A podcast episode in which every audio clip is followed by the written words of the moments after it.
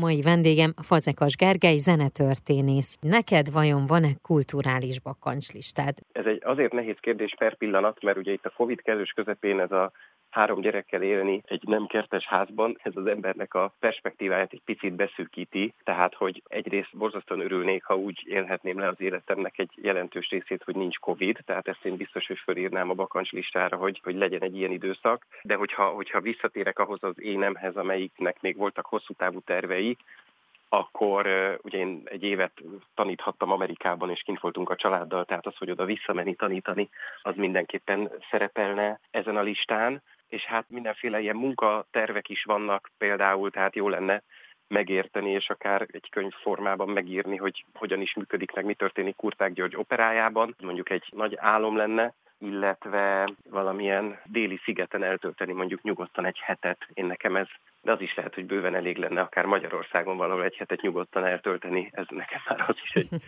egy élmény lenne most ebben a közegben.